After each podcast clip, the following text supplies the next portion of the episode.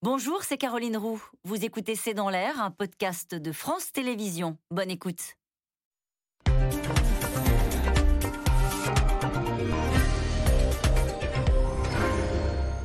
Bonsoir à toutes et à tous. Nous attendons vos questions, SMS, Internet et réseaux sociaux pour alimenter notre discussion. Dès sa première prise de parole au procès du 13 novembre, Salah Abdeslam a déversé sa propagande djihadiste. Le terroriste le plus surveillé de France compte visiblement utiliser ces neuf mois de procès comme une tribune, une vitrine. Et d'ailleurs, les barons du renseignement français craignent cette caisse de résonance qui pourrait déclencher le passage à l'acte d'individus radicalisés sur notre sol. C'est précisément ce qui s'était produit, on s'en souvient, au moment euh, du procès des attentats de Charlie. Le ministre de l'Intérieur appelle donc les préfets à la vigilance. Où en est la menace en France? Quelle est désormais notre stratégie face aux djihadistes? L'a-t-on adapté Est-elle évoluée? L'Afghanistan peut-il devenir le nouvel Eldorado des terroristes? Terrorisme, vigilance maximale, c'est le titre de cette émission. Avec nous pour en parler ce soir, Alain Boer, vous êtes professeur de criminologie au CNAM, le Conservatoire national des arts et métiers. Je rappelle que vous enseignez à New York et à Shanghai. Wassim Nasr est avec nous ce soir. Vous êtes journaliste à France 24 spécialiste des mouvements djihadistes. Vous avez écrit un rapport sur le Sahel pour le Soufan Center de New York en août dernier. Puis je rappelle naturellement votre livre, État islamique, le fait accompli, publié chez Plomb. Élise Vincent, euh, vous êtes journaliste, spécialiste des questions de défense pour Le Monde. Je rappelle que vous avez longtemps couvert euh, les questions liées au terrorisme, des travaux pour lesquels vous avez obtenu, je le rappelle, le prix Albert Londres. En une de votre journal aujourd'hui, l'aile dure des talibans au pouvoir à Kaboul. Nous en parlerons aussi naturellement ce soir. Enfin, Pierre Servant, vous êtes expert en stratégie militaire vous êtes consultant défense pour France Télévisions. Je rappelle que vous avez servi euh, comme officier en Afghanistan et puis votre livre 50 nuances de guerre publié chez Robert Laffont. Bonsoir à tous les quatre. Merci de participer à ce C'est dans l'air en direct. J'allais dire c'était prévu parce qu'on a fait une émission sur le sujet hier, Alain Boer. Euh, Salah Abdeslam a utilisé ce procès, cette audience, comme une tribune, comme une vitrine du combat qu'il mène du djihadisme. Bah, que devait-il faire d'autre? Se taire, s'excuser, euh, demander pardon? Il y, a, alors, il y a toujours un rêve merveilleux et évelé de la rédemption par le procès. Nous sommes un vieux pays catholique et, qui assume cette culture, mais la réalité est parfois tout autre. Et donc, euh, il y a eu un débat d'ailleurs à l'intérieur de l'équipe de défense. Euh, de Salah Abdeslam. Je raconte ça euh, ce matin dans l'opinion en disant il y a eu un débat et la, la justice de rupture, la défense de rupture, c'est un choix d'affirmation que l'enjeu est plus important que les personnes, les victimes et les auteurs. Bah, il s'est trouvé dans cette situation. Il a choisi une ligne de défense qui est l'attaque. D'ailleurs, c'est, paraît-il, la meilleure défense. Euh, Pierre Servant euh, pourra nous éclairer là-dessus mieux que moi. Et donc, ce processus euh, est engagé. Il va durer au moins neuf mois. Il y a des tas d'interruptions de séance. Euh, la procédure est tellement lourde. Simplement appeler les avocats à la barre prend un temps infini. Appeler la liste innombrable des euh, parties civiles, etc., amène des difficultés invraisemblables dans ce procès hors norme à tout point de vue. C'est la démonstration que la justice ordinaire a les plus grandes difficultés à gérer des affaires extraordinaires. Et d'ailleurs, depuis toujours, les questions de terrorisme sont jugées soit par des sections spéciales où il n'y a plus de procédure, soit par des juridictions spécialisées où on essaye d'accommoder la procédure et l'extraordinaire dans des conditions qui laissent cet espace de la tribune, de la propagande, de la posture et je dirais même euh, vraiment de, de, de, de l'utilisation de la procédure la force de l'adversaire, c'est un processus d'arts martiaux, il utilise la force de la procédure et de l'état de droit pour autre chose. Pour l'instant, il a été relativement euh, raisonnable. Il a fait une shahada au début. Alors une shahada, c'est pour expliquer qu'il n'y a pas d'autre divinité qu'Allah. Euh, voilà, il n'y a de Dieu que Dieu et Mahomet est son messager. C'est ça. Euh, et, il a dit, il a estimé que les accusés sont traités comme des chiens. Voilà. Et puis il y a une revendication sociale sur la manière dont les accusés terroristes, particulièrement lui d'ailleurs, qui a un traitement très particulier dans sa cellule, sont traités. Juste dans cette tribune, dans l'opinion vous faites ce matin sur le procès, les conséquences que ça pourrait avoir, vous rappelez que Lénine disait aux bolcheviks traduits en justice, s'adresser aux masses par-dessus la tête du juge. Donc c'est une, vieille histoire. Euh, est-ce que la question qu'on se pose, alors naturellement il y a ce procès, la question qu'on va poser ce soir, c'est est-ce que cela fait peser une nouvelle menace? Est-ce que cela peut être une caisse de résonance euh, qui pourrait euh, encourager le passage à l'acte d'individus radicalisés? C'est ça la crainte, en tout cas, du ministre de l'Intérieur qui a adressé cette euh, mise en garde au préfet. Qui est, qui est bien réelle, mais euh, j'ai tendance à relativiser un tout petit peu euh, cela, parce que la tension qu'il y a eu pendant le procès Charlie, donc qui est parvenu juste après la républication des caricatures et des discours du président euh, Macron, il y avait une vraie tension autour des caricatures et euh, est-ce que euh, c'est interdit ou permis de moquer le prophète? Donc ce qui de fait a élargi le spectre des personnes susceptibles de passer à l'acte bien au-delà du noyau djihadiste. Parce qu'on a remontré les caricatures.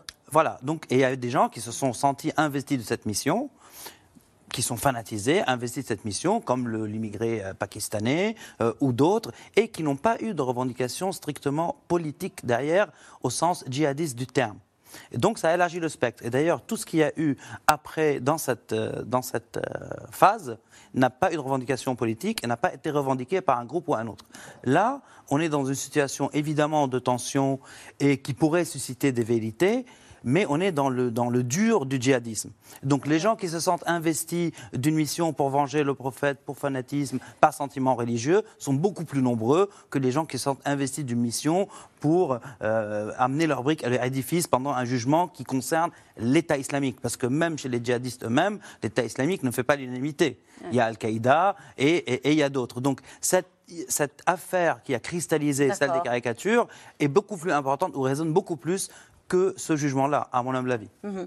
Euh, quand il dit que les accusés sont traités comme des chiens, Là aussi, on imagine que ces phrases-là arrivent aux oreilles euh, des, personnes qui sont radicalisées euh, en France, et c'est aussi une façon de s'adresser à eux.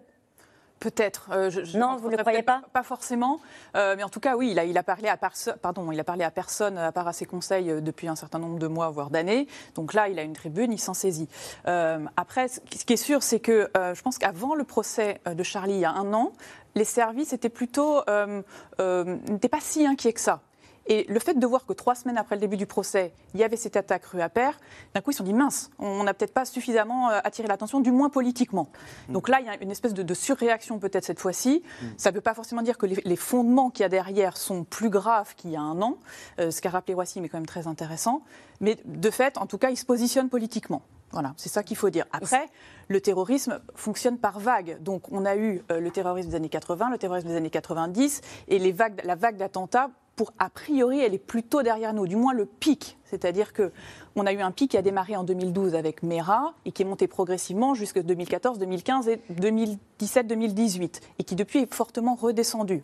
Par contre, la menace, elle a changé de forme et du coup, on a des choses beaucoup plus sporadiques qui peuvent toujours. C'est ça qui les inquiète visiblement. Voilà c'est que du coup, la menace, on dit qu'elle reste, elle est élevée, on a l'impression qu'elle est toujours élevée, donc c'est compliqué euh, à saisir, mais c'est parce qu'elle a, a, changé de forme. Ce ne sont plus les mêmes personnes, et effectivement, entre guillemets, plus ou moins n'importe qui aujourd'hui peut passer à l'acte, alors que dans les années 80, 90, voire début des années 2010, on avait des profils très entraînés avec des gens qui se préparaient, euh, qui, pensaient à leurs actes. Alors que là, c'est des gens qui passent à l'acte en quelques jours, quelques semaines, quelques mois. Et, c'est ça le grand changement. Juste euh, en termes logistiques, quand on dit on appelle les préfets à la vigilance maximale, ça veut dire quoi? À part euh, justement faire de la politique et alerter les esprits sur le fait qu'on rentre dans une zone qui peut être une zone de danger. Logistiquement, concrètement, qu'est-ce que ça veut dire Concrètement, effectivement, il n'y a pas, pas grand-chose derrière, puisque beaucoup de choses ont été faites ces dernières années et que notamment les fameux préfets sont aujourd'hui organisés avec des réunions hebdomadaires, mensuelles, pour passer au crible tous les profils possibles sur leur euh, zone euh, de compétences. Euh, donc effectivement, ils vont peut-être envoyer quelques messages, quelques mails en disant, voilà, restez bien vigilants, mais on est plutôt... Ça ne veut pas dire qu'on renforce, pardonnez-moi, je vous coupe, Élise Vincent, parce qu'on l'a entendu aussi ces derniers jours, ça ne veut pas dire qu'on renforce, par exemple, la protection des lieux de culte ou des zones sensibles?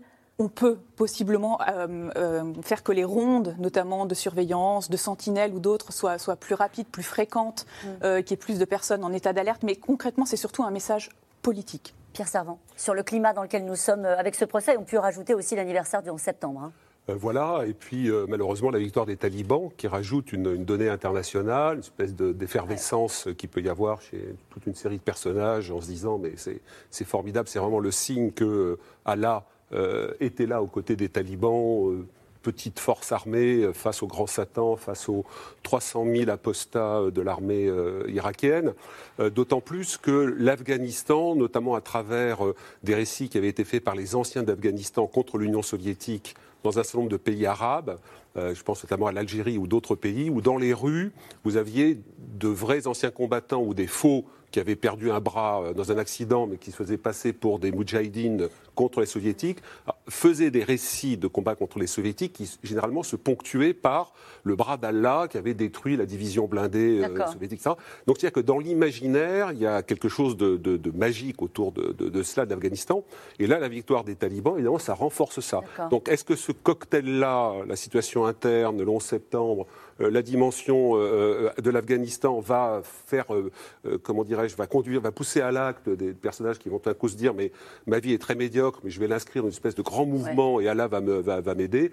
On est infichu de répondre Bien sûr, à cette bien question. sûr. Personne ne le sait et on est à l'abri de rien. Mais en tout cas, il y a une crainte particulière qui a été exprimée, même si elle, elle comporte une dose de, de message politique, comme vous l'avez parfaitement expliqué, Élise Vincent. On dit toujours qu'ils n'ont pas le même calendrier que nous. Est-ce que le fait qu'on soit dans les attentats euh, du 13, euh, est-ce que le fait qu'il y ait l'anniversaire du 11 septembre, est-ce que ces choses-là, dans les moments où, où les, les attaques terroristes se déclenchent, peut peser?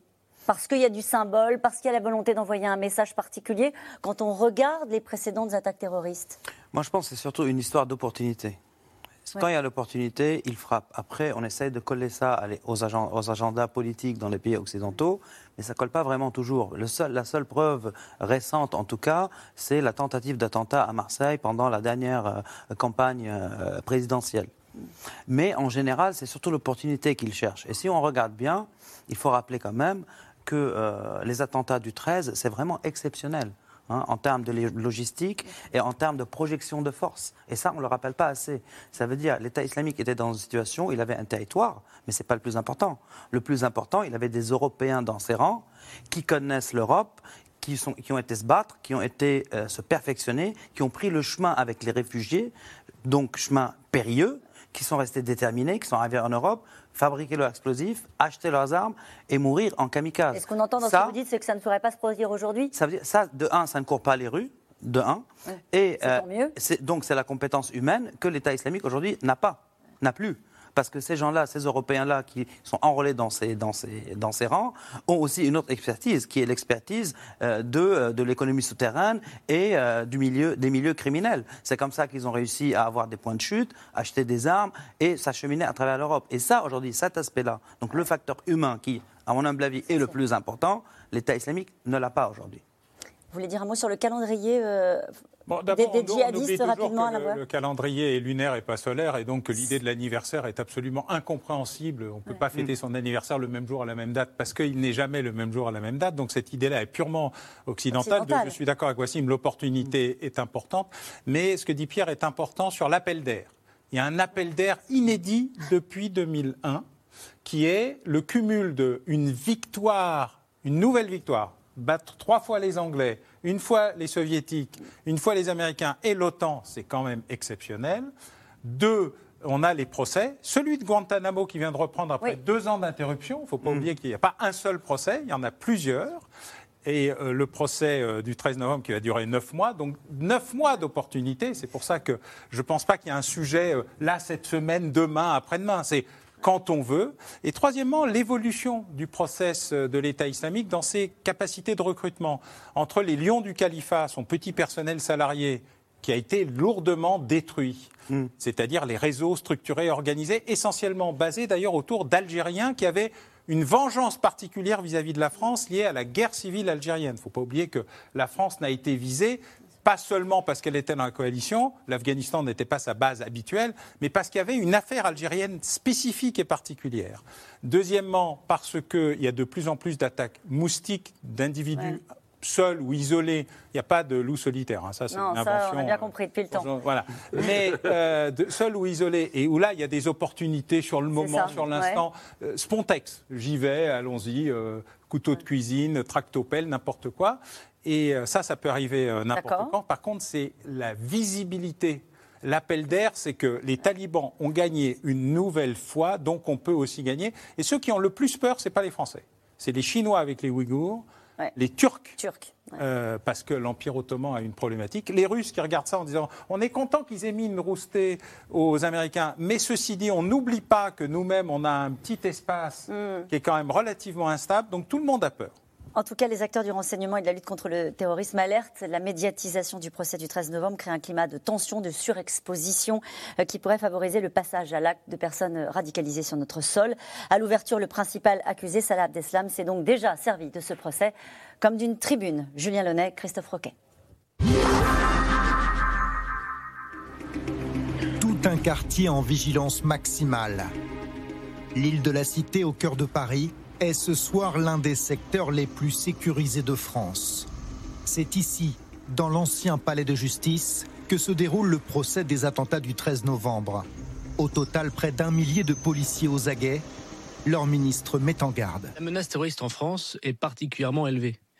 Et, quand il y arrive des moments euh, particuliers, des fêtes religieuses, euh, euh, évidemment des moments comme vous les avez évoqués, ceux des procès, des procès des attentats où la, pression médiatique, politique euh, est, sur le focus euh, du, de l'islamisme radical et de son procès, évidemment la menace est encore plus élevée. C'est pour ça que j'ai réuni les préfets, je leur ai donné des instructions extrêmement claires de protection. Jour J pour ce procès historique sous haute tension. Les 11 accusés détenus sont arrivés ce matin sous bonne escorte, alors que trois autres comparaissent libres. À la mi-journée, l'audience s'ouvre avec un peu de retard et Salah Abdeslam donne vite le ton des débats. Tout d'abord, je tiens à témoigner qu'il n'y a pas de divinité à part Allah. J'ai délaissé toute profession pour devenir un combattant de l'État islamique. Salah Abdeslam, le seul assaillant encore en vie. Il est quasi mutique depuis son arrestation. Finira-t-il par parler? C'est l'un des enjeux de ce procès réunissant 1800 parties civiles. Il va voir défiler devant lui des gens qui vont lui dire Bon, ben voilà, euh, ma petite fille de 5 ans avait une mère, avait un père, euh, elle va grandir sans. Et puis moi, j'ai eu la joue arrachée, on m'a coupé une jambe. Vous voyez ce que je veux dire? Bon, bah, soit, soit c'est quelqu'un qui, qui, est complètement sur une autre planète et il se taira, soit c'est quelqu'un qui va pouvoir réveiller une petite flamme, quelque chose d'humanité et il parlera. Par sa portée et son ampleur, ce rendez-vous judiciaire est hors norme, suivi aux quatre coins du monde et voilà de quoi raviver la menace terroriste. L'an dernier, une attaque avait eu lieu lors du procès des attentats de Charlie Hebdo et de l'hypercacher perpétré par un Pakistanais armé d'un hachoir devant les anciens locaux de l'hebdomadaire satirique. Ce procès, au regard euh, à la fois du nombre des mises en cause, des accusés, au regard aussi de leur personnalité, euh, vous voyez euh, à peu près à qui je peux faire référence, va sans doute déchaîner aussi un certain nombre de passions, de réactions, de commentaires aussi. Et on sait très bien que des commentaires peuvent ensuite générer des tensions exacerbées, susceptibles de bénéficier d'une caisse de résonance et donc ensuite d'avoir des conséquences sociétales. Et c'est à cette exacerbation des tensions que nous serons, quand je dis nous, c'est l'ensemble des services de renseignement particulièrement Une menace constante alors que 36 attentats ont pu être déjoués depuis le début de mandat d'Emmanuel Macron. Sous une autre forme, car les groupes djihadistes au Moyen-Orient, comme l'État islamique, se sont affaiblis. Désormais, elle vient surtout de l'intérieur. On a sur notre territoire beaucoup de, gens qui sont allés au djihad, qui sont revenus. Euh, la plupart ont été en prison, mais beaucoup ont déjà purgé leur peine et euh, d'autres vont sortir dans l'année qui vient. Et ces gens ont la capacité, avec leur expérience militaire, de recruter euh, dans les territoires de notre République où les gens détestent la République, de former les jeunes ainsi recrutés et de mener des actions de type militaire coordonnées. Actuellement, 7735 individus sont surveillés de près par les services de renseignement inscrit au fichier des signalements pour la prévention de la radicalisation à caractère terroriste. Problème, il y a des profils dangereux difficilement identifiables. On assiste à des passages à l'action d'individus qui n'étaient pas connus des services de renseignement, qui se radicalisent très peu de temps dans leur passage à l'acte, qui souvent d'ailleurs souffrent de troubles psychologiques, voire psychiatriques, et qui cèdent à la propagande de Daesh, ce qui rend le travail des services de renseignement très compliqué, mais ils le font admirablement. Autre préoccupation du moment pour les autorités, Al-Qaïda. Dernièrement, l'organisation fondée par Oussama Ben Laden a appelé à s'en prendre à la France et ses intérêts. Alors nous reviendrons à ces déclarations d'Al-Qaïda qui ciblent de nouveau euh, la France, mais je voudrais revenir sur cette phrase, on en discutait euh, ensemble, cette phrase de Salah Abdeslam qui dit euh, J'ai abandonné toute profession pour être combattant de l'État islamique » et vous me disiez, Wassim Nasr, en regardant ce reportage, que c'était sans doute ça le plus important dans tout ce qu'il a dit Oui, évidemment, parce que là, c'est une annonce politique. Là, il annonce qu'il est toujours sur les sentiers du djihad, dans les rangs de l'État islamique. Parce que la profession de foi, il aurait pu s'arrêter là. En disant je ne reconnais pas votre justice, euh, euh, je fais ma profession de foi, donc ce qui est une annonce religieuse, hein, on peut dire, ou de conviction ou de fanatisme, mais l'annonce politique est celle que malgré six ans d'emprisonnement, malgré tout ce qui m'attend, Mhm. je reste un combattant, un soldat de l'État islamique. Et ça, c'est à l'adresse évidemment euh, du public, mais c'est aussi à l'adresse de l'État islamique lui-même. Mhm. Élise Vincent?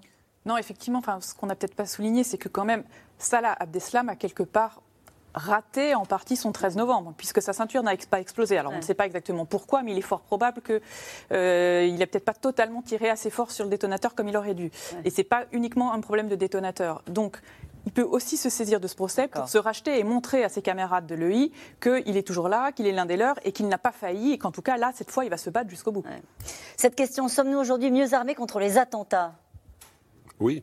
Oui? Oui, oui. Il y, a, il y a un travail énorme qui a été fait en matière de renseignement, de coopération, au niveau européen notamment. L'Europe était extrêmement défaillante en termes de partage de, renseignements et des progrès ont été faits. Il y a des quantités de lois qui ont été votées, avec un petit bémol, c'est que parfois en France, quand on entasse les lois, c'est pas certain que l'efficacité soit au rendez-vous. Je parle à un professeur de, de droit. Coopération aussi avec un certain nombre de pays du Maghreb qui fonctionnent euh, beaucoup plus et beaucoup mieux avec les Américains. Donc, euh, il y a de nombreux pays sont, sont dans la même barque. Donc, de ce point de vue-là, il y a quand même il y a des, des mesures très très pratiques, notamment un détail euh, les, les militaires de, de Vigipirate euh, première version euh, ou ceux qui étaient présents dans le cadre du Bataclan. A, priori, euh, les chargeurs n'étaient pas engagés dans les, dans les fusils d'assaut et euh, il n'y avait pas d'autorisation de tir de, suite tir de légitime défense, c'est-à-dire qu'une patrouille de, de- de soldats français, militaires français, se trouve en face aux terroristes sortant du Bataclan et étant visés par eux, pouvait engager le feu. En revanche, ils les voyaient partir, aller massacrer d'autres personnes 25 mètres plus loin, ils ne pouvaient pas leur tirer dessus. Je pense que l'intelligence du militaire euh, aurait été qu'il leur tire dessus. La- le cas, c'est pas... donc, tout ça a changé. Donc le droit a changé. La gendarmerie aussi explique qu'elle a beaucoup plus de, de- de latitude en, ma- en matière d'écoute, de, suivi, de, placement sur les véhicules. Enfin, donc il y a énorme- d'énormes progrès qui ont été faits. Néanmoins, l'autre côté, il s'a- il s'adapte hein, aussi. C'est justement ce que je voulais vous dire, parce que c'est le procureur national antiterroriste qui s'appelle Jean-François Ricard qui dit la menace islamiste n'est jamais là où l'on- on l'attend.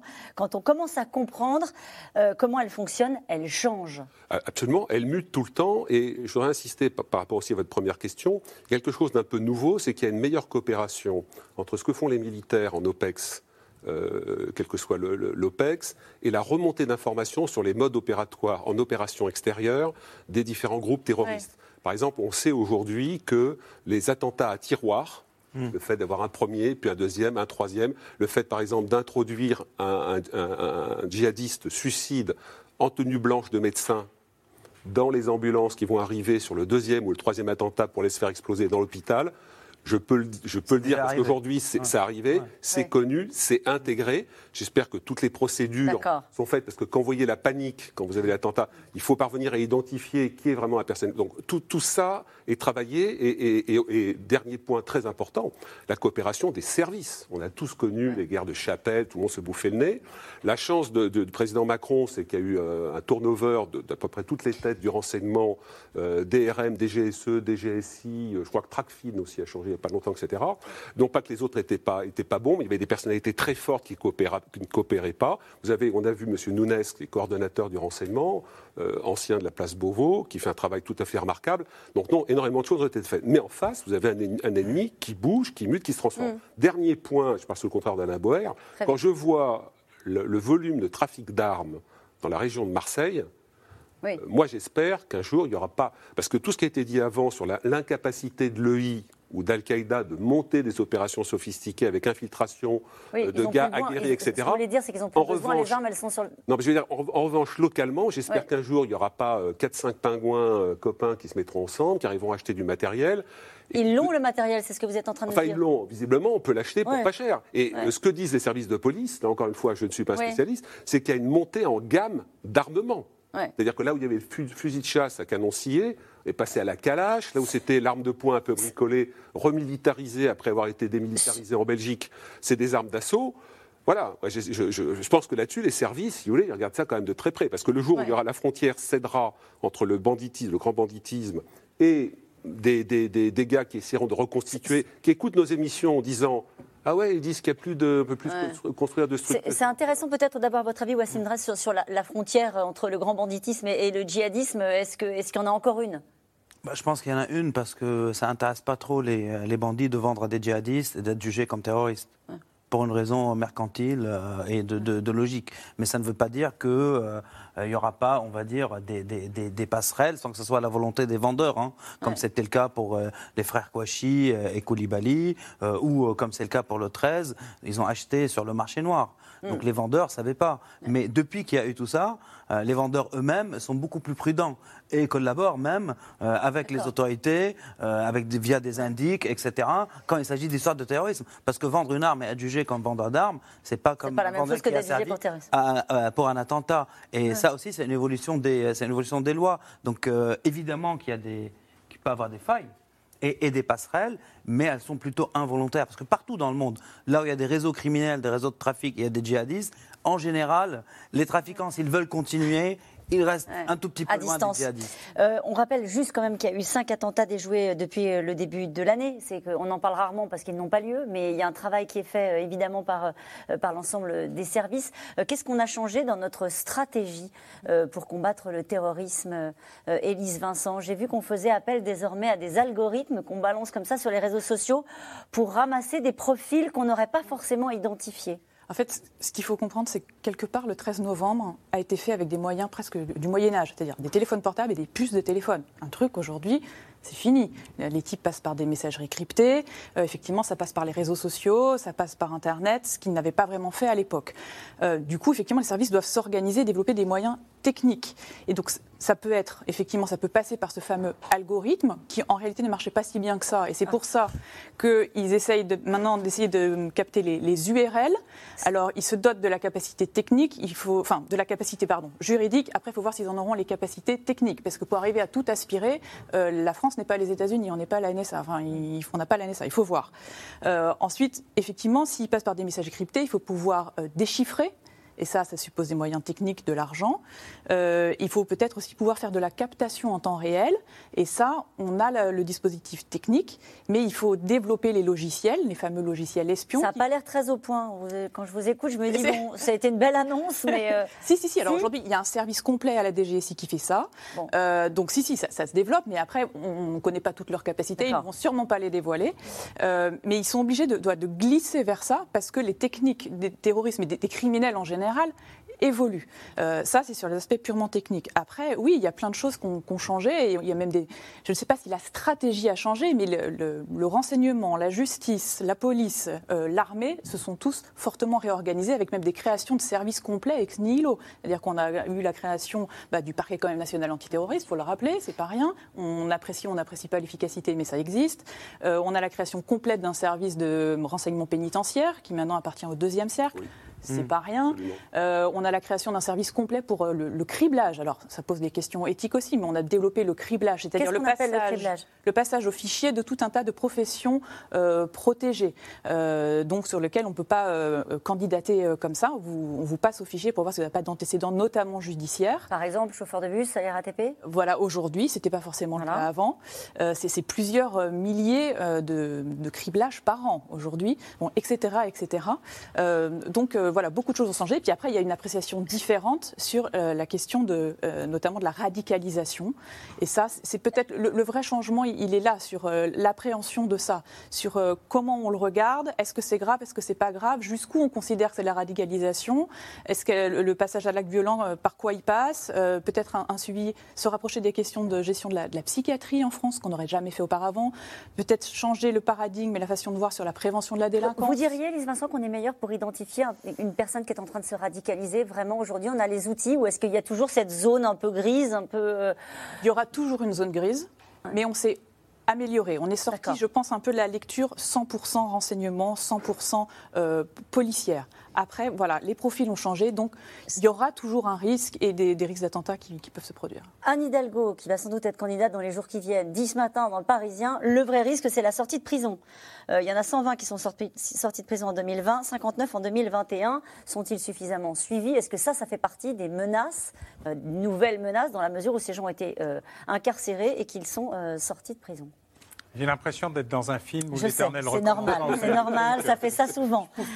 Euh, non, plusieurs choses. Euh, D'abord, euh, l'idée que le fétichisme technologique allait résoudre les problèmes du terrorisme Oui. et de l'antiterrorisme a été réglé une fois pour toutes par la NSA. C'est l'agence qui dépense le plus d'argent, qui surveille tout et tout le temps et qui a échoué entre 2001 et 2021. Entre Edward Snowden, le 11 septembre, Edward Snowden et l'Afghanistan, je pense qu'on peut faire une bonne fois pour toutes le lit de l'inspecteur Google ne réussira jamais à liquider l'imam YouTube. Ça veut dire Point. que ça sert à rien. Non. Ça veut dire que quand on a deux oreilles et pas de cerveau, le fait d'avoir quatre oreilles et pas de cerveau, six oreilles et Ça pas de cerveau, rien. huit oreilles et pas de cerveau ne résout pas le problème du cerveau. Par contre, quand on a un cerveau, c'est-à-dire des analystes qui sont en général des humains, qui ont de l'expérience, de la compétence, euh, voilà, c'est-à-dire que si aucun de ceux qui étaient présents, euh, je m'exclus par euh, Oui. Voilà, euh, par humilité officielle, euh, étaient là, euh, les algorithmes qui remplaceraient euh, nos- vos invités aujourd'hui n'auraient Oui, ni la sûr. qualité, ni l'expérience, ni la compétence pour dire des choses, parce qu'ils ne répéteraient que des choses du passé qu'ils auraient moulinées sans jamais avoir aucune C'est pour ça idée qu'on vous garde, Alain. oui, je vous remercie.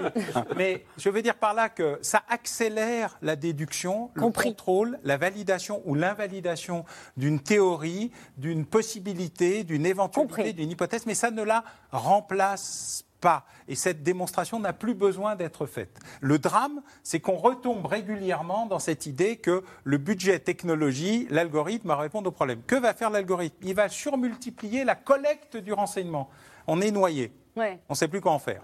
Par contre, si on ne recrute pas des analystes, voilà. Or, depuis 2016, la France a recruté plusieurs centaines d'analystes et ça a bouleversé le fonctionnement des services. C'est quel pour ça. profil quand on dit des analystes? C'est quel profil? Les gens qui ont un cerveau, D'accord. une expérience. On peut avoir un cerveau pour faire des mathématiques ou pour apprendre euh, à lire euh, en grec Et, euh, ancien? la philosophie, l'ethnologie, la science politique, le fait que la Turquie c'est l'empire ottoman, le fait que l'Iran c'est l'empire perse, le fait que la Russie c'est l'empire orthodoxe, le fait que la Chine c'est aussi un empire, qu'il y a une histoire, une géographie. D'accord. Nous vivons d'ailleurs la revanche, la vengeance de l'histoire et de la géographie post-coloniale. Donc il se passe plein de choses.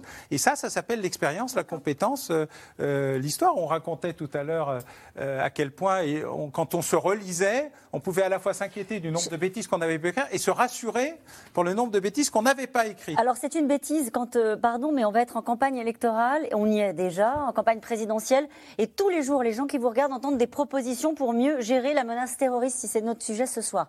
Donc la menace aujourd'hui, c'est la sortie de prison, c'est pas vrai? Bah, il, y a qu'un- il y a six mois, je vous aurais dit, le problème, c'est pas les Non, mais sortants, c'est, les euh, rentrants. Ouais, Parce Moi, j'ai envie de dire, j'ai envie de dire, on va rentrer dans une phase de, percée sémantique, à, à défaut de percée conceptuelle.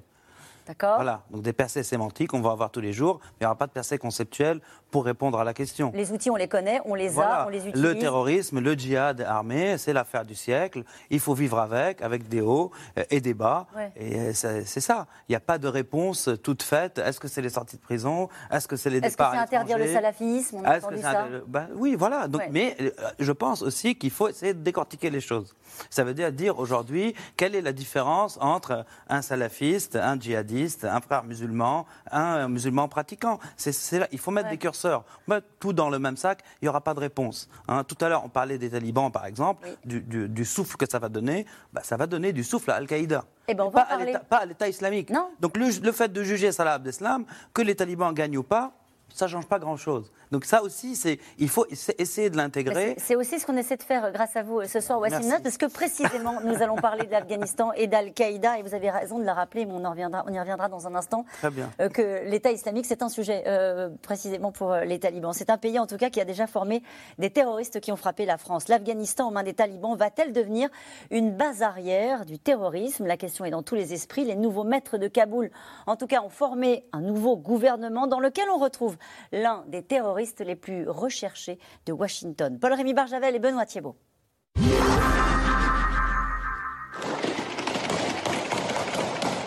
Panique générale, coups de feu répétés. À Kaboul, les talibans dispersent une manifestation, tirant en l'air avec leurs armes automatiques. Même scène à Herat, plus grande ville de l'ouest du pays.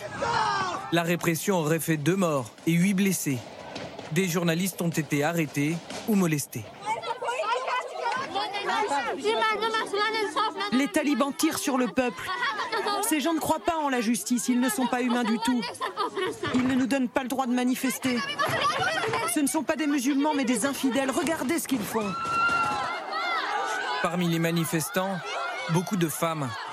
Elles arpentent les rues depuis lundi et réclament une place dans la vie politique. Hier, les talibans ont fait tout l'inverse en formant un gouvernement rigoriste, avec à sa tête Mohammad Hassan Akound, ancien conseiller politique du fondateur des talibans, le Mollah Omar. Abdul Ghani Baradar, cofondateur des talibans, occupe le poste de numéro 2. Mohammad Yacoub, ministre de la Défense, il est le fils du Mollah Omar décédé en 2013. Et Sirajuddin Haqqani, ministre de l'Intérieur. Proche d'Al-Qaïda et chef du réseau Haqqani, il est l'un des terroristes les plus recherchés par Washington. Sa tête est mise à prix. Le signal est clair. En Afghanistan, c'est la vieille garde talibane et les militaires qui sont au pouvoir. Dieu merci, notre pays a retrouvé sa liberté. Il n'y a plus de raison de faire la guerre. Nos compatriotes jouissent d'une grande sécurité et pour la première fois, le terrain est propice pour l'avènement d'un gouvernement islamique fort. Un gouvernement qui compte bien faire appliquer la charia. Les talibans patrouillent dans les rues et surveillent. Devant les universités, les femmes rasent les murs. À l'intérieur, les salles sont divisées en deux, hommes et femmes séparés par un rideau. Avant, on était ensemble pour étudier. On était camarades. Et là, ce rideau, ça met une pression horrible. Mais on n'a pas le choix. La pression sur toute forme de résistance s'accroît. Elle aurait même eu raison du Panchir, bastion anti-taliban à une centaine de kilomètres de la capitale. Lundi, ce drapeau est tissé dans une ville de la vallée. La capitale de la province des Panchir est sous le contrôle des Moudjahidines. L'ennemi a subi beaucoup de dégâts, mais les Moudjahidines n'ont subi aucun dommage. Au bout de deux jours, le gouvernement de la province du Panchir est sous le contrôle de l'émirat islamique d'Afghanistan. C'est ici que s'est organisée la résistance après leur prise du pouvoir à la mi-août. Là où le fils du commandant Massoud continue d'appeler les Afghans à se soulever. À des milliers de kilomètres du Panchir à Genève, son oncle continue d'espérer. Ne pensez pas que parce qu'ils ont pris une route, ils ont pris le Panchir. Non, ils n'ont pas pris le Panchir. Nous avons encore des milliers de combattants dans la vallée. À tout moment, ils peuvent revenir et vous serez témoin de cela. En attendant, les Nations Unies ont lancé hier un appel aux dons pour aider la population afghane.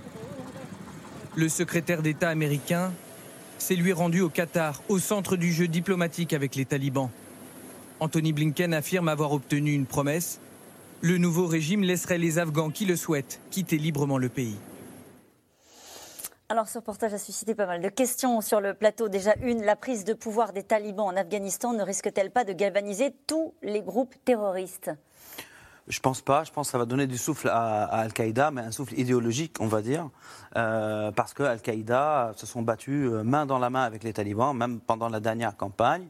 Leurs relations sont tellement intégrées, ils sont mariés ensemble, ils vivent ensemble, et toutes les factions euh, d'Al-Qaïda ont une allégeance aux talibans. Dans les nouveaux hommes forts qu'on vient de voir là dans le reportage, il y en a quelques-uns qui sont très, clairement voilà, on a, si, liés à Al-Qaïda. Voilà, celui qui est le plus lié à Al-Qaïda, c'est Sirajdin Haqqani, donc un fils des Haqqani, qui a 10 millions sur sa tête par les Américains. C'est le réseau Haqqani qui a abrité Al-Qaïda dans l'Oziristan, quand les Américains, au Pakistan, quand les Américains sont rentrés en Afghanistan. Donc lui, Sirajdin Haqqani, c'est le ministère de l'Intérieur.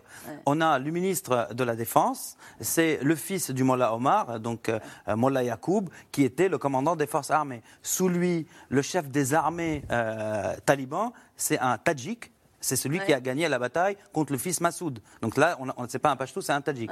Le chef suprême, on va dire, c'est Akhundzadeh, c'est euh, le, commandant des croyants tel qu'ils disent. Et le commandant des croyants, donc Akhundzadeh, a envoyé son fils mourir en kamikaze en 2019.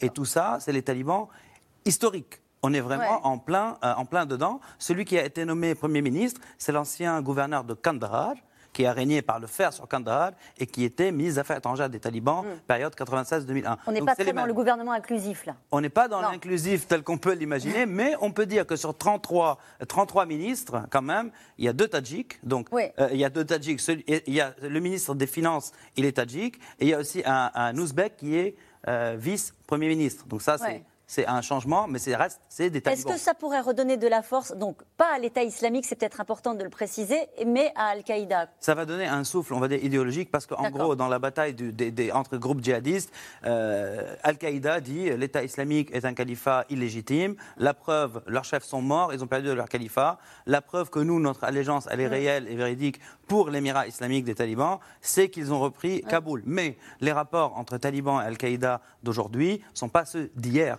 Ça veut dire avant, les talibans étaient dépendants d'Al-Qaïda, on va dire, et le Mollah Omar et Ben Laden, il y avait des relations de mariage avec leurs enfants.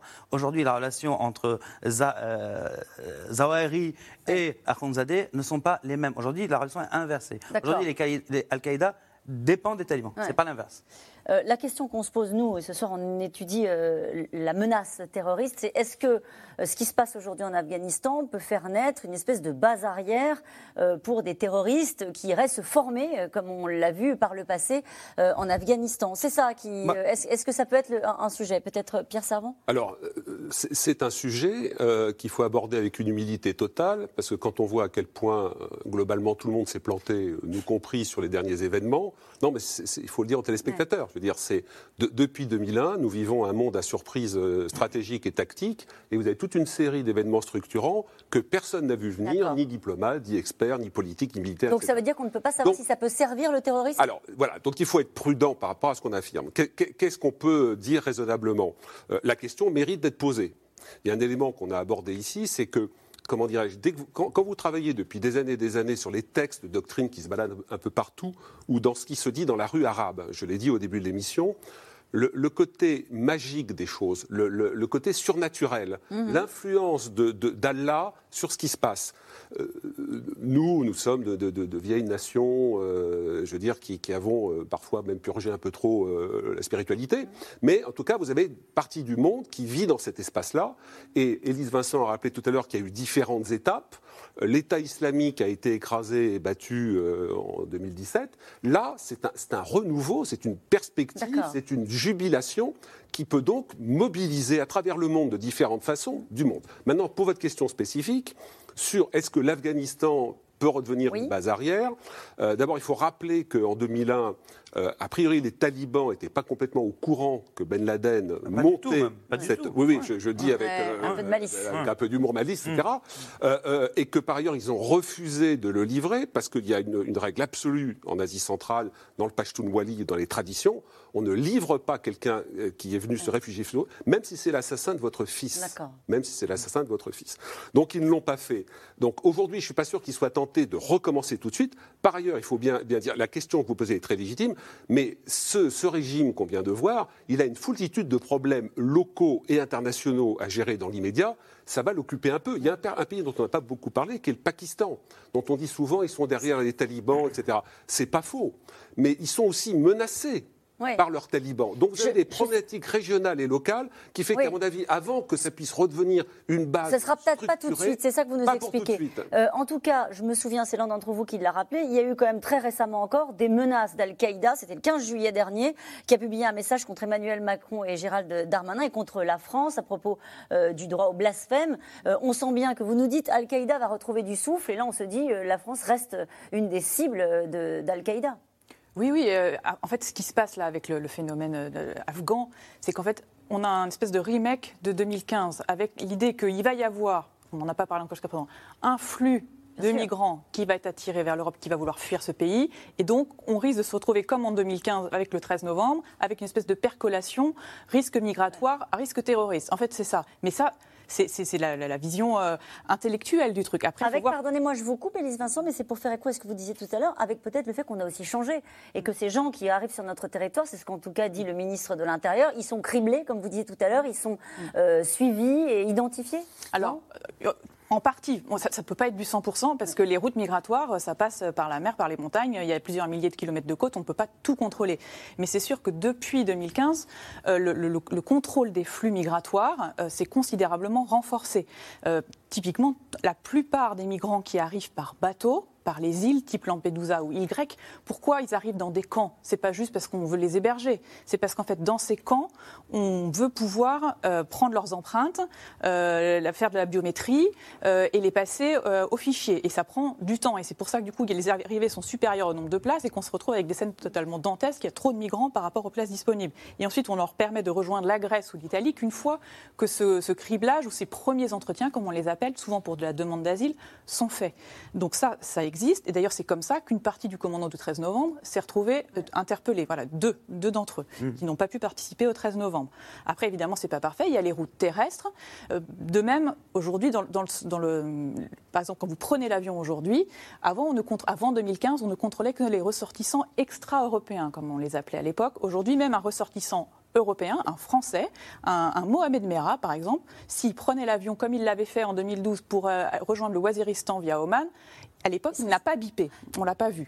Aujourd'hui, il biperait. Il y a des contrôles approfondis, y compris pour tous les ressortissants européens. C'est pas rien. Ce n'est pas du 100%, encore une fois, mais ce n'est pas rien. Et puis, il y a tout un tas de logiques. Par exemple, les douanes, la police aux frontières ont des moyens euh, accentués pour le, contrôle, tout un tas de gens partout sur le territoire. Sur le risque que représente ce qui est en train de se passer en Afghanistan, euh, pour la, globalement pour la menace, Alain Boer Moi, je vais me lancer dans l'opération pronostic. Allez-y. On en reparlera dans 5-10 ans pour faire le bilan. Euh, d'abord, je pense que l'Afghanistan ne se réunifie que quand il est attaqué par l'extérieur et qu'il passe son temps à se détruire de l'intérieur parce que c'est son histoire malheureuse entre Tadjik, Pashtou et Hazara. C'est très intelligent pour euh, les talibans d'avoir récupéré un Tadjik pour faire la guerre aux Tadjiks et un Ouzbek pour faire de la, figuration.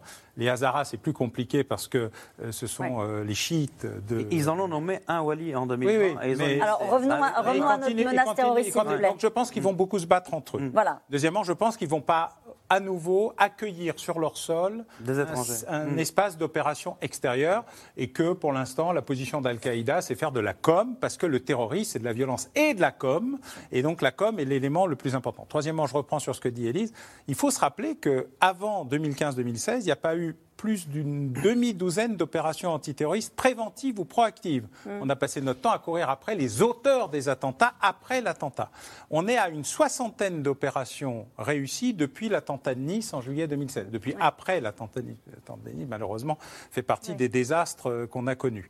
Et donc, il y a eu une énorme amélioration des coopérations, des travaux intérieurs, extérieurs, entre services, entre services français, étrangers, européens et internationaux, pour lutter contre cet opérateur. Le vrai problème, c'est qu'une partie importante des attaquants sont des opérations moustiques. Ils ne sont pas liés à des centrales ça veut dire que vous ne croyez pas, Alain Boer, vous ne croyez pas à, ce qu'on pourrait euh, craindre, c'est-à-dire euh, l'Afghanistan qui deviendrait une nouvelle base arrière, comme l'a été en son temps la Syrie, la zone irako-syrienne, pour envoyer des combattants euh, faire des attentats C'est intéressant, ils n'ont pas créé un califat, ils sont revenus à l'émirat. C'est une restauration. c'est une restauration avec les anciens. Ils sont donc dans un processus qui est on a gagné. Moi, je pense que l'appel d'air sera plus important parce que c'est une victoire historique et c'est une nouvelle victoire historique. Ça va donner envie. Mais des idées à des individus, pas à des organisations. Alors, c'est l'un des lieux principaux, euh, des terrains principaux d'expansion des islamistes. Le Sahel, en France, euh, la France est en première ligne au Sahel avec l'opération Barkhane qui va être reformatée. On l'a déjà dit sur ce plateau. L'objectif contenir la progression des djihadistes, une mission très exposée. Euh, nos équipes ont pu suivre le quotidien des soldats français dans les rues de Gao, au Mali. Reportage Alain Pirot, Laura Rado et Thomas Blanc. C'est une patrouille de routine dans les rues de Gao. Pourtant, dans cette ville du Nord Mali, face aux hommes et aux femmes de Barkhane, un nouveau danger peut surgir à chaque carrefour. Ici, un triporteur à l'arrêt suscite la méfiance des soldats. Il a calé, c'est bon, on dépasse. C'est bon, décale à gauche, on dépasse. Face à un ennemi insaisissable, des soldats sur le qui-vive en permanence, des professionnels à l'identité protégée. On a toujours un œil attentif, hein, c'est toujours ce qu'on répète au mission brief. Des véhicules qui semblent suspects, qui sont euh, camouflés, euh, qui ont euh, une espèce de peinture avec du sable. Il y a quand même des éléments euh, voilà, qui, trahissent un petit peu bah, leur véhicule. Et c'est ces éléments-là qu'on doit déceler pour en faire un véhicule suspect, se porter à ce niveau et effectuer un contrôle. Car dans ces véhicules légers se dissimulent parfois des IED, les engins explosifs improvisés. Privilégiés par les groupes terroristes, cette arme est devenue le piège mortel et sournois qu'affrontent quotidiennement les troupes de la base française de Gao, la plateforme opérationnelle des airs. Si on abandonne le terrain et qu'on choisit de rester ici sur la PFOD de Gao, ça représente deux dangers. Un danger pour la PFOD parce qu'on n'est plus en mesure d'assurer sa sûreté donc dans les environs immédiats. Donc ça veut dire qu'on ne peut pas se prévoir et se prémunir contre une attaque qu'il peut avoir contre la PFOD. Que ce qu'elle soit indirecte, donc par des tirs, euh, d'artillerie, enfin avec euh, des roquettes euh, artisanales. Et euh, le risque numéro 2, c'est surtout de se priver aussi de renseignements et aussi euh, du coup de plus assurer ce petit lien qu'on a retrouvé avec la population. Éviter à tout prix que les lieux redeviennent un refuge pour les islamistes. La mission de l'opération Barkhane se révèle tout aussi périlleuse quand il s'agit de se ravitailler. Depuis la base de Menaka, à 300 km à l'est de Gao, il faut plus d'une heure à cette unité pour parcourir 2 km et sécuriser une piste d'atterrissage improvisée. Alors à l'avant, on a un groupe complet qui est en V, qui est là pour euh, traverser en fait toutes les zones euh, boisées. Ça permettrait de, débusquer un tireur si euh, l'engin serait filaire ou, radiocommandé à courte distance. Et également en, plein centre, on a le, groupe génie qui, détecte toute présence de métal Si ce jour-là, seules quelques vaches viennent perturber l'opération, la zone peut être truffée d'explosifs artisanaux. Les forces maliennes en ont fait les frais le 15 août dernier. Trois soldats ont perdu la vie, deux autres ont été blessés. C'est euh, un point de ravitaillement euh, quasiment unique, parce que les, euh, convois terrestres mettent du temps à arriver.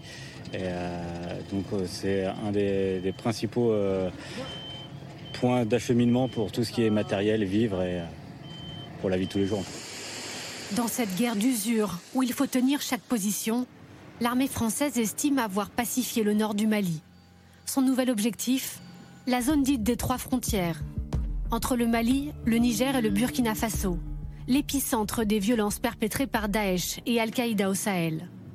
Avec ses six avions de chasse, la base de Niamey renforce ainsi sa position stratégique. Avec mes avions, je suis capable d'a- d'apporter de la puissance de feu que l'ennemi ne peut, comment dire, dont l'ennemi ne peut pas se soustraire. C'est quelque chose que euh, il sait qu'on va le frapper. Une à deux missions décollent chaque jour pour porter appui aux troupes terrestres. Mais après huit ans de présence française, les combattants sahéliens ont su évoluer et s'adapter à l'adversaire. Auparavant, ils étaient euh, dans leur base refuge, ils étaient vraiment plus groupés. Donc en fait, il y avait des, groupes de 10, 40, 50 combattants qui s'amassaient, restaient ensemble, menaient leurs actions et continuaient à rester ensemble. Et pour comme ça, on arrive à les trouver. Et maintenant, ils sont adaptés à ça. Et de ce que je peux voir ou comprendre, ils, ils sont vraiment plus par petits groupes pour euh, se soustraire à ce qu'on fait. Alors que la menace terroriste reste inquiétante, l'opération Barkhane prendra officiellement fin au premier trimestre 2022. La France ne quitte pas pour autant le Sahel. 3000 hommes environ devraient demeurer sur place.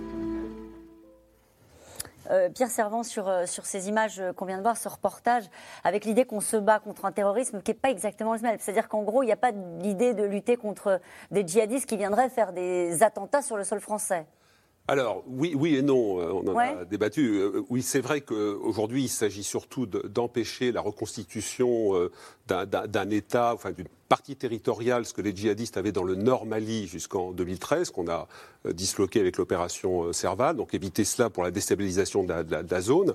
Mais quand je discute avec certains responsables et officiels, ils disent euh, l'Afghanistan, parce qu'on fait des comparaisons Oui. avec l'Afghanistan, les Américains ne se sentaient absolument pas menacés par euh, Al-Qaïda en Afghanistan, euh, les talibans, c'était quand même très très très loin, etc. Et finalement, euh, on a quand même, voilà. Donc il y a quand même l'idée aussi que pour l'instant, il n'y a pas cette menace, que les groupes, les multiples groupes djihadistes sont plutôt dans une problématique locale. Il n'empêche que quand vous laissez un cancer euh, s'installer euh, solidement, ce que ACMI, Al-Qaïda au Maghreb islamique, était parvenu à faire, le risque que des métastases, à un moment ou à un autre, remontent contre un des grands ennemis, à savoir le petit Satan français, quand même problématique est quelque part dans la tête. Ce n'est pas la problématique euh, d'aujourd'hui. Donc le but militaire de la France, Barkhane aujourd'hui, un nouveau dispositif allégé, articulé sur frappe aérienne, drone armé, forces spéciales et forces spéciales européennes accompagnant des Maliens au combat pour avoir, si vous voulez, pour fonctionner dans le même registre, justement, que ces groupes djihadistes qui, qui travaillent de façon très souple, très légère. Ça a été dit par l'officier de l'armée de l'air. Vous n'avez plus des paquets de 40, des paquets de 50. C'est pour ça que les forces spéciales françaises, depuis 4-5 ans, ont fait un boulot absolument euh, re- re- remarquable de désengage des têtes de gondole, c'est-à-dire les- les- les- ce qui désorganise quand même la structure. Et par ailleurs, Barkhane empêchait une reconstitution euh, euh, du terreau. Néanmoins, je veux Ouais. dire, il y a l'effet mercure, c'est-à-dire on a tapé sur la boule de mercure djihadiste, on en a détruit, mais Ouais. vous avez des, des gouttelettes qui se baladent un peu partout dans le Sahel aujourd'hui.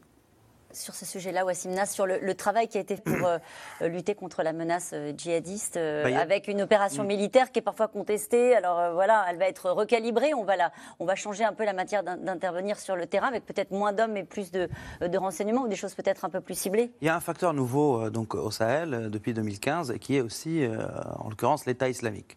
Donc on a l'État islamique qui est actif dans la zone des trois frontières, son vivier populaire pour faire court est euh, au Niger, et il est en guerre contre ACMI, qu'on vient de citer, le JNIM, et contre les États respectifs de la région. D'ailleurs, les forces françaises ont tapé très dur sur l'État islamique dernièrement, en tuant beaucoup, beaucoup de chefs. Là, c'est une loterie. Parce que quand on tue un chef, on ne sait pas qui va le remplacer. Est-ce qu'il va être plus dur, plus souple? Voilà. Et il y a un nouveau élément aujourd'hui, c'est que cette filiale d'Al-Qaïda au Sahel, le JNIM ACMI avec elle, ils ont fait plusieurs annonces en disant la guerre contre la France, elle est au Sahel, et donc pas de projection d'attentats euh, sur le territoire national. Et ça, c'est très important. Parce Ils l'ont assumé. Ils l'ont assumé. Pourquoi? Parce que pour eux, le combat, il est local, il est au Sahel, contre les intérêts de la France au Sahel, mais pas d'attentat sur le sol national. Et ils l'ont dit très clairement d'ailleurs. Ils ont dit on n'a jamais essayé, on n'essaiera pas, le combat est au Sahel. Et c'est important, pourquoi? Parce que 20 ans de guerre contre le terrorisme, cette idée farfelue de faire la guerre contre un mode opératoire des Américains, ils n'ont pas réussi à tirer un communiqué d'une filiale d'Al-Qaïda. Oui. Qui disait que le territoire national est exempt. Nous, oui, ça reste une filiale, ça reste une branche. Mais c'est quand même à noter. Pourquoi? D'ailleurs, c'est le sujet de mon- du rapport que Ouais. j'ai fait pour le Soufan Center. C'est pour dire quoi? C'est une porte ouverte à des négociations. Tout le monde là-bas négocie avec eux. Les États respectifs, les Maliens, les Burkinabés, les Mauritaniens. Au Niger, ils discutent avec eux. Nous aussi, on devrait? Et nous, on est, on est, on est enfermés dans la guerre contre le terrorisme, Mm. qui est une guerre contre un mode opératoire, alors que les djihadistes en face étaient enfermés dans la guerre épique contre les mécréants. Alors eux, ils disent, il y a moyen de négocier, et on n'arrive pas à capitaliser là-dessus, parce que négociation n'est pas soumission. On négocie avec ses ennemis et il faut coupler la force et la négociation pour arriver à terme à une situation insurrectionnelle, alors qu'il y a un acteur qui veut négocier. C'est un acteur insurrectionnel. On ne fait pas de l'antiterrorisme comme on fait dans les rues de Paris, Ouais, comme sur une zone, un théâtre de guerre où la guerre est antérieure au mouvement djihadiste. Donc il y a deux facteurs. Celui qui ne veut pas négocier, qui est l'État islamique, et celui qui veut négocier. Donc qu'est-ce qu'on fait? Historiquement parlant, il y a toujours une négociation avec des terroristes, que ce soit l'IRA, le Ouais. LP, etc. Ça a contribué à pacifier, à scinder, Ouais. à, à trouver des sorties. Et pour éviter une sortie sèche, comme les Américains en Afghanistan, peut-être que ça devrait être envisagé de manière audiente. J'adorerais continuer à discuter avec vous de la zone sahélienne, mais c'est les questions des téléspectateurs. Et qui vont nous aider à poursuivre euh, cette conversation. Avec cette question, les propos tenus par Salah Abdeslam en ce début de procès risquent-ils de galvaniser les personnes radicalisées? Possiblement. Possiblement Mais possiblement pas. C'est une question d'opportunité, comme disait M. Bauer en début d'émission.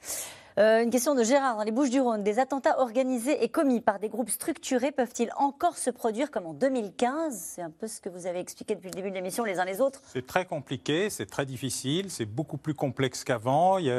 Voilà, mais on peut avoir des opérations plutôt réduites parce qu'une opération à 1 ou une opération à 15 qui ait des morts et des blessés, c'est juste un problème de spectacle. Et donc l'idée que le terrorisme c'est d'abord de la com et de la violence doit être intégrée. Donc n'importe quoi qui pourrait arriver avec un seul individu devant euh, boulevard du Palais, euh, se faisant euh, péter, partant avec un couteau dans la foule, etc. Parce que la vie continue. hein, et on n'est pas fermé. voilà, c'est pas un maxi procès de la mafia où là tout est. C'est quand même très sécurisé. Oui, mais il y a une rue devant, derrière, à côté, il y a la ville tout autour, et donc le process général, il vise à faire de la comme du spectacle, et donc ça ne nécessite plus. Voilà, l'hyper-attentat, c'est fini. L'État islamique et Al-Qaïda faisaient une espèce de concours pour savoir si on pouvait faire de l'hyperterrorisme mieux que le World Trade Center en faisant un autre World Trade Center à Paris, parce que c'était un peu ça le. C'était ça, il y le a une rivalité entre les deux La rivalité, bon, ce sujet a été passé à autre chose. Il n'y en Et- a plus de rivalité? Ah si, Ah, bien si, sûr, si, ils il y se a des détestent, guerres et, et qui coule. Ils se tuent entre eux. maintenant. Ils se tuent entre eux, ce qui est. Voilà. C'est très, très important cette dimension communication. Nous, nous ne la prenons pas suffisamment en compte et nous leur servons parfois un peu le- le- le- les plats par notre appétence à la communication qui, qui les, qui les aide. Et pour euh, illustrer ça, regardez les 13 soldats américains qui ont été tués sur l'aéroport. Mm. C'est un jackpot pour l'État islamique absolument fabuleux. Ça participe de ce qu'on a dit, à savoir cette idée que l'État islamique est capable de frapper partout quand ils veulent, même des soldats américains de 20 ans qui arrivaient pour faire partir des personnes. Donc euh, cette dimension communication dans les textes de doctrine C'est d'Al-Qaïda, l'essence même du terrorisme. bossé- exactement. Ouais. Ils sont, c'est, c'est un combat du faible C'est la fort. moitié du djihad. Ouais. Ils rétablissent avec la communication. Question d'Anissé dans le Gard. Comment se protéger d'attentats perpétrés par des islamistes radicalisés utilisant un couteau ou une voiture? C'est précisément ce que vous nous disiez tout à l'heure, Élise Vincent. C'est toute la difficulté euh, de l'appréhension de la menace qui est aujourd'hui celle à laquelle nous sommes confrontés. C'est ça. Enfin, moi, j'ai même tendance à penser qu'on a peut-être atteint un seuil maximal de protection et que le reste, voilà, ça, ça va dépendre d'autres choses. Ça va dépendre d'un contexte politique, peut-être de notre appréhension. On n'en a pas du tout parlé, mais des questions de laïcité, d'islam, de comment on, on gère ça sur, sur l'ensemble de la société française et sur l'ensemble du spectre politique. Mais la, la- la gestion purement sécuritaire, je pense qu'on est quasiment au maximum de ce qu'on peut faire. Il n'y a plus d'outils qu'il faudrait rajouter pour être encore mieux protégé. En tout cas, il faut y greffer un cerveau, comme disait euh, M. Bollard. Il y a, C'est le plus important. il y a- il y a le citoyen aussi. C'est-à-dire? Je veux dire, on peut pas, les citoyens ne peuvent pas rester passifs. C'est une forme de guerre qui a été déclarée. Donc, c'est-à-dire, c'est très bien d'a- d'alerter les préfets, de dire, etc. Mais chacun, euh, en Ils France. sont alertés, les citoyens, sur Oui, oui, les non, risques du terrorisme. Tout à fait, tout à fait. Mais je veux dire, il faut le répéter parce qu'ils ne l'ont pas toujours été. On a vécu des décennies de somnolence. Vous parliez des hommes et des femmes politiques qui aujourd'hui se positionnent. C'est très respectable. Il faut quand même rappeler que ces dernières décennies, aucun, pratiquement aucun homme et femme politique ne s'intéressait à ces questions. Justement, une question de Régis euh, dans la Côte d'Or. Pensez-vous qu'il suffirait d'interdire le salafisme en France pour éradiquer le terrorisme? Bah non, parce que déjà, le salafisme, ça veut dire qu'il y, a- des salafistes qui peuvent euh, devenir djihadistes, et à l'inverse aussi, il y a des salafistes quiétistes qui collaborent avec l'État français euh, pour dénoncer les djihadistes. C'est-à-dire il faut faire la part des choses, c'est ce qu'on disait tout à l'heure. Qu'est-ce qui est tolérable, qu'est-ce qui n'est pas, et quelles sont les vraies qualifications. On ne peut pas tout mettre dans un sac, comme à, à l'époque, au début du siècle dernier, on disait les rouges. Il y avait dedans les trotskistes, les communistes, les socialistes, les sociodémocrates, etc., etc. Donc à un moment, il y a un tri qui a été fait. euh, Mais on sait le faire, ce les tri, c'est ça la question. Est-ce Bah, qu'on sait le bah, faire Il faut le faire, en tout cas. Il faut Ouais. le faire. Il ne faut pas tomber dans la démagogie. Et il faut le faire. Parce que le bon diagnostic euh, mène euh, aux bonnes, aux bonnes Aux bonnes réponses. réponses. Voilà. Sur cet aspect-là, Alain Boer Ah bah, tout est dit. Tout hein. est dit. Bah alors on avance. La lutte contre le terrorisme, c'est un diagnostic partagé, un pronostic discuté et une thérapeutique disputée. Voilà. Et donc, comme on ne sait pas faire de diagnostic, on est dans cette espèce de méli-mélo, de fourre-tout, où on ne sait pas très bien contre quoi on lutte, on se pose des problèmes. Et nous, on est les spécialistes des thérapeutiques sans diagnostic. Donc, de toute façon, ça ne peut pas fonctionner. Ça marche aussi bien pour les virus que pour le terrorisme. On l'a pas fait le diagnostic là? Non, nous peut-être, mais euh, on est dans un processus où c'est très compliqué de faire avancer, même si ça l'a beaucoup été. je- je- Moi, je ne sous-estime pas les progrès qui ont été réalisés depuis 2016. Il ne faut pas les Ah sous-estimer. Vous l'avez bien dit les uns et On les est autres, critique, mais il faut reconnaître les évolutions. Mais on est toujours face à ces espèces de pulsions irrésistibles, tout dans le même sac. Il n'y a qu'à Faucon où euh, l'algorithme va tout répondre. Je précise d'ailleurs, pour revenir sur ce que disait Pierre, Oui. la quasi-totalité des opérations réussies d'antiterrorisme ont été grâce au signalement et à l'action des citoyens, citoyens. et pas des algorithmes. Allez, la France n'a-t-elle pas prévu de mettre fin à l'opération Barkhane? Est-ce vraiment le moment vu le contexte international? Alors, mais pas fin à l'opération Non, très non, vite. non, non, effectivement, on, re- on réduit de 50%, on repositionne pour faire vraiment du, du- du pointu, éviter d'avoir entre guillemets trop de monde aussi sur le terrain. On, on prend des coups, on perd des, des- des- des hommes, et la force Takuba qui va essayer de faire monter en gamme euh, les Maliens Ça, en les Européens. Europé- avec les Européens, très important. Et si vous avez par exemple l'Estonie dans ce, dans, ce, dans ce pays, c'est parce que l'Estonie va se former auprès des forces spéciales qui sont les meilleures, en anticipant une éventuelle invasion russe qui commencerait par les forces Allez, spéciales. Yvette, dans le Finistère, l'Afghanistan va-t-il devenir une nouvelle Syrie pour les apprentis djihadistes européens Non, c'est trop loin, trop compliqué, trop aride. Il n'y a pas la Turquie juste à côté. On n'y va pas avec sa pièce d'identité. Voilà, c'est beaucoup plus compliqué. Ça n'a jamais été vraiment un, un, sanctuaire pour les djihadistes français. Des tout petits nombres de djihadistes qui Parce sont que trop loin, trop compliqué voilà. pour les Il n'y a pas un Afghan poursuivi pour une opération euh, terroriste euh, dans, en Occident. Mohamed Merah était passé par là Passé par là, mais pas afghan. Ouais. Ce procès de neuf mois n'est-il pas vu comme le signe de faiblesse des démocraties par les terroristes? Non, c'est la force du droit, mais c'est la faiblesse d'utiliser des dispositifs procéduraux lourds pour des, des procès extraordinaires. Merci beaucoup. C'est la fin de cette émission qui sera rediffusée ce soir. J'ai eu du mal à les tenir à 23h40. On se retrouve demain à 17h50 pour un nouveau C'est dans l'air. Tout de suite, c'est à vous. C'était C'est dans l'air, un podcast de France Télévisions. Alors s'il vous a plu, n'hésitez pas à vous abonner. Vous pouvez également retrouver les replays de C'est dans l'air en vidéo sur France.tv.